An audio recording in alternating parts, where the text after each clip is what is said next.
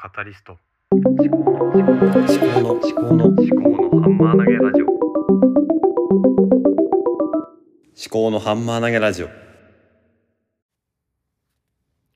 考のハンマー投げラジオパーソナリティの立見明彦です。この番組は3児の父で理系出身事務職の私が物事を鵜呑み猿真似せずに自分の頭で噛み砕いて未来の自分に届けるというテーマでお送りしております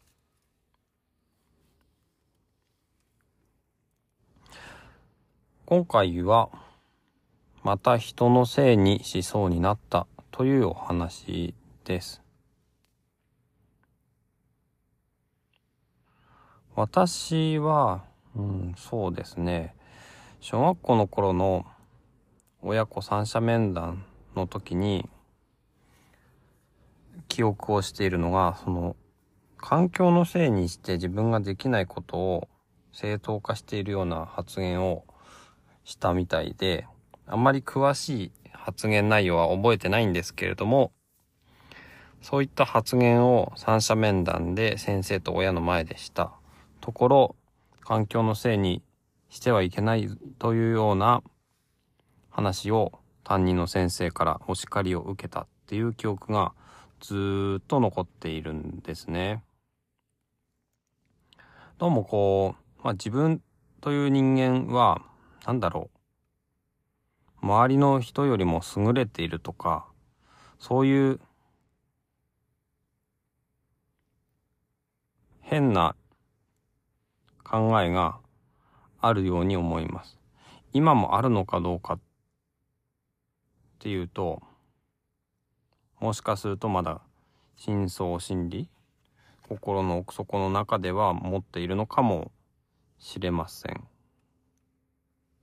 だ自分は悪くなくて周りが悪いっていうふうに思っちゃうことがなんか時々あるんですね。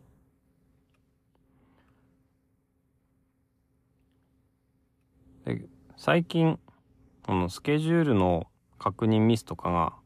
あったんですけどもその時も家族の共有カレンダー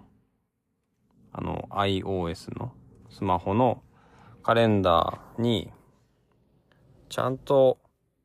入ってたのかどうかっていうのを一瞬ですね妻の方に聞いたんですがまちょっと確認したらちゃんと正しい日付で入っていて危うくですね妻の予定の入れ間違いとかそれか私が入れ間違ったのをなんで教えてくれなかったんだよみたいな言い方をしそうになってしまったんですよね。それってすごい危険だなと思ってすごく自分が嫌になったんですよね。でその後ですねさらにまた別のこれはまた23週間後の予定なんですが先に家族の予定が入っていたのを忘れて別なその予定を入れてしまったんですね。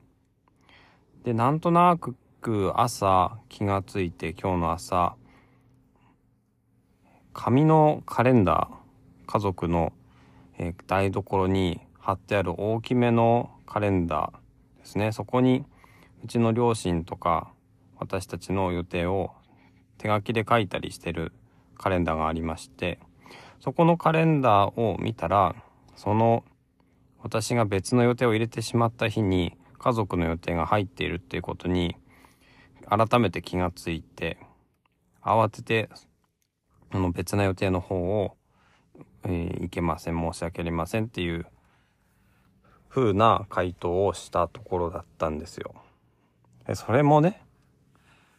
なんで iOS のカレンダー、共有カレンダーあるのに入れてくれなかったんだよって言いそうになっちゃったんですよね。で、それは言わないようにしたんですよ。本当にね、私は人のせいにするっていう性質がもしかすると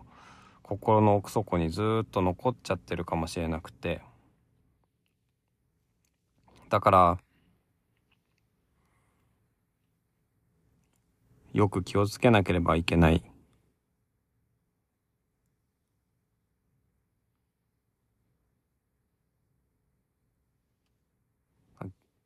自分も関わる予定なので iOS のカレンダーに入っていないのであればその場で自分が入れればいいだけなんですよね。人にどうこうしてほしいっていうふうに思ってもその他の人自分以外の人間の行動っていうのは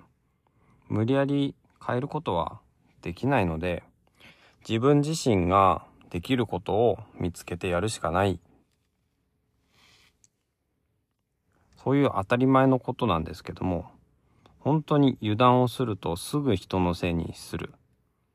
そういう嫌なところがある。そういう自分の性質を